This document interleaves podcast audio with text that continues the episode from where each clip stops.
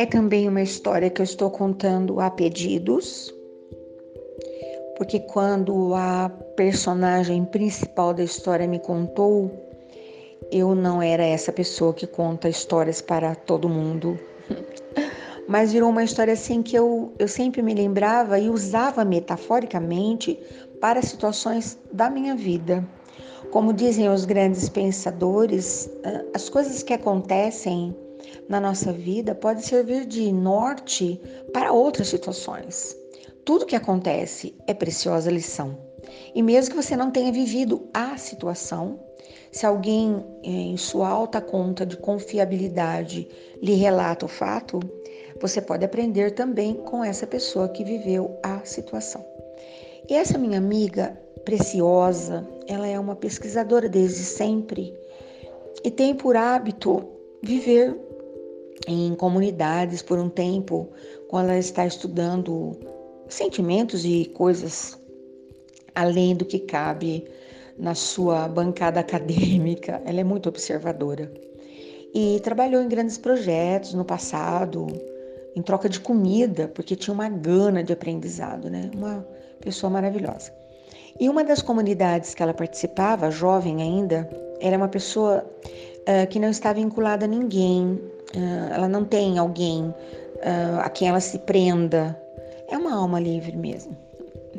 Vou fazer aqui minha declaração pública de admiração. Talvez eu não tenha tido a oportunidade, aproveita esse momento. Ela é uma pessoa admirável.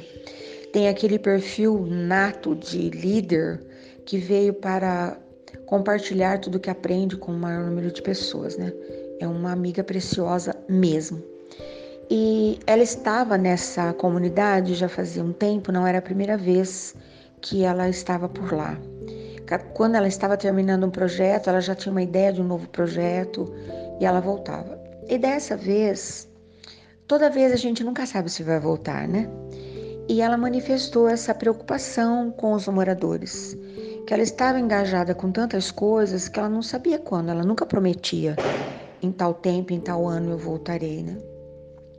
E ela percebeu uma tristeza grande daquele pessoal e alguém uh, no idioma deles, né, que ela também aprendeu a decodificar, vamos falar assim, uh, perguntando se podiam fazer uma festa, uma homenagem, alguma coisa. E ela pensou, mas eles não têm quase nem para eles. Não se preocupem com nada disso. Cada dia que eu passo com vocês é uma festa grandiosa. Mas a senhora autoriza? Tudo bem. Ela disse que uh, eram faltavam uns três dias, né, para que ela alguém ia resgatá-la de helicóptero. Era uma das, um dos, dos componentes do, do projeto. Projeto grandioso já, que no futuro renderia maior progresso para aquela comunidade. Por enquanto era apenas projeto, projeto, projeto, sabe, né, do que eu estou falando. Bom, e ela estava esperando por esses três dias, vivendo assim o máximo que ela podia. Não percebeu nada de diferente, porque quando nós vamos fazer, nós, comuns seres mortais, fazemos um alarde, né? Quando a gente vai fazer qualquer coisa, todo mundo fica sabendo, né? Ela não percebeu nada de diferente ali que pudesse ser chamado de homenagem, festa de despedida, nada disso. Quando foi na manhã do último dia, ela, alguém chegou e disse a ela: uh, faremos uma refeição uh, comunitária. Ela riu, porque todas as refeições eram comunitárias.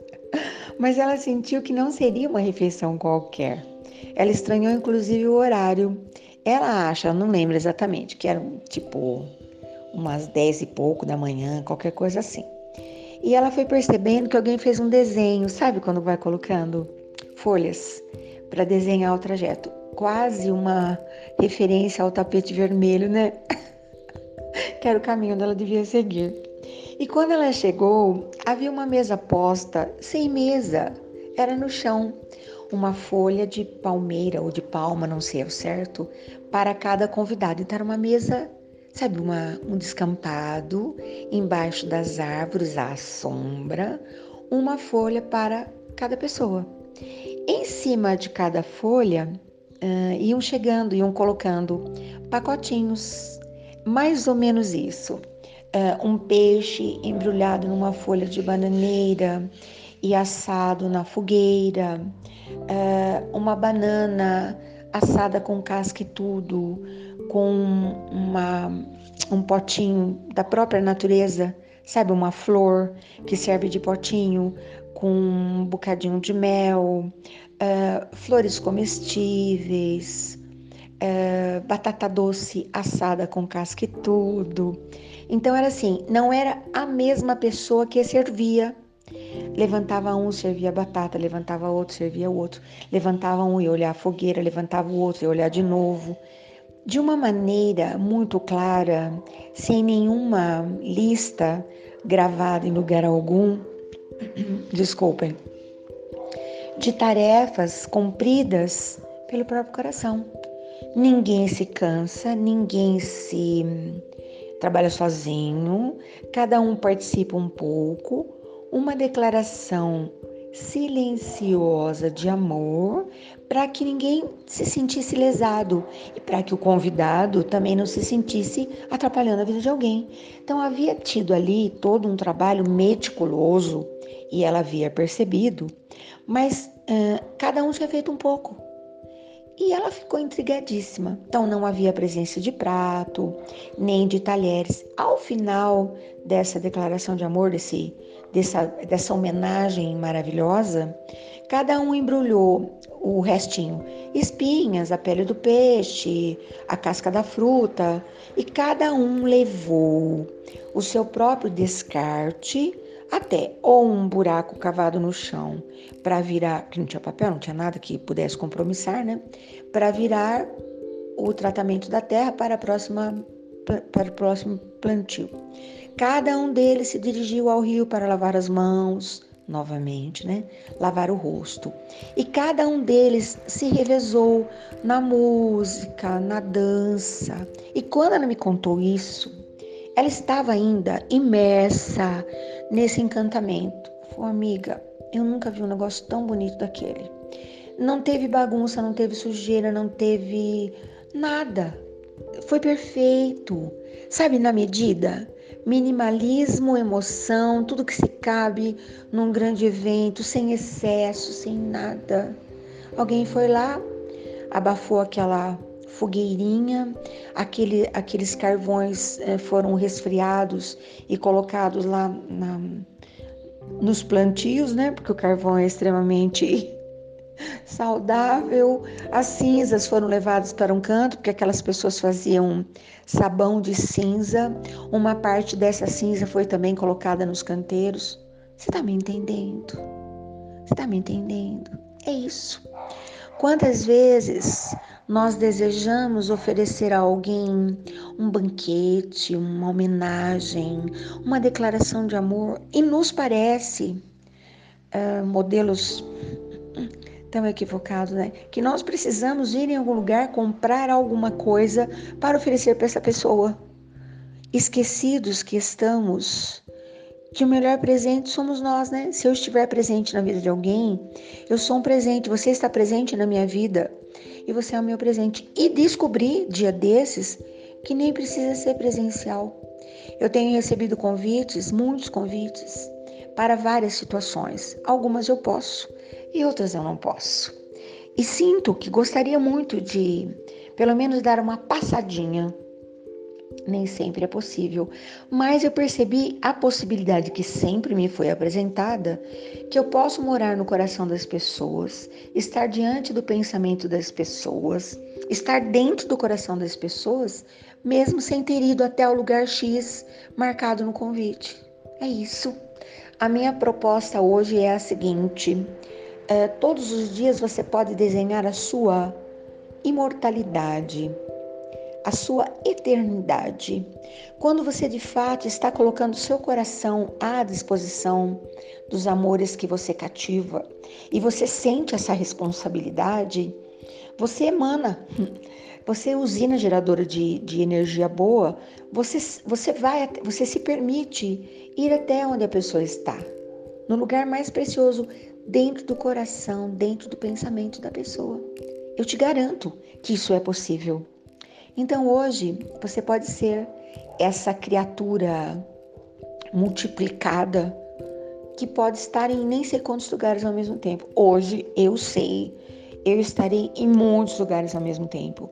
Não estarei presencialmente, não estarei ao alcance dos braços das pessoas que me abraçariam, das pessoas que me beijariam se eu, se eu oferecesse essa possibilidade, mas eu estou no lugar mais incrível, na mente, no pensamento, na lembrança. Que lugar mais precioso para se morar, que é no coração de alguém você abre um cantinho aí no seu coração? Arranja um espacinho aí para eu me instalar. E eu abro aqui a última, o, o andar de cobertura do meu super mega prédio de cultivar, cultivar amores e te instalo se assim for do seu desejo, porque eu ainda tenho tantas coisas para te contar. E mesmo como eu disse ontem para várias pessoas, eu posso ser uma estrela no seu pensamento. Eu posso estar a quilômetros-luz do planeta que você habita. O meu amor é tanto que eu te alcançaria onde quer que você esteja, entendeu? É essa uma das características do amor. Alcançar o ser amado onde quer que o ser amado esteja.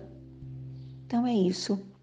Se você tem vontade de oferecer um banquete para alguém que você ama muito, fecha seus olhos e a criatividade vai alcançar toda a sua capacidade. Conversa absurda, né? Hum, eu sou uma pensadora. Na minha cabeça as coisas fervilham, entendeu? Eu nasci desse modelo e todos os dias dou corda, sabe assim, como meu avô fazia? Deixa lá dar corda ao relógio. Porque sem corda o meu relógio não trabalha. O meu relógio não precisa nem ser acionado. Já acordei extremamente desperta para as riquezas e banquetes e homenagens do meu dia. Eu as receberei de coração contrito e muita gratidão, mas também providenciarei os meus banquetes, as minhas cantatas, os meus as minhas declarações. É assim que é, não é? Bom dia, boa tarde, boa noite. Que sejam prósperos os teus momentos, que sejam ricas as suas recordações, que seja muito clara as músicas, a música plena da sua playlist do bom viver. Até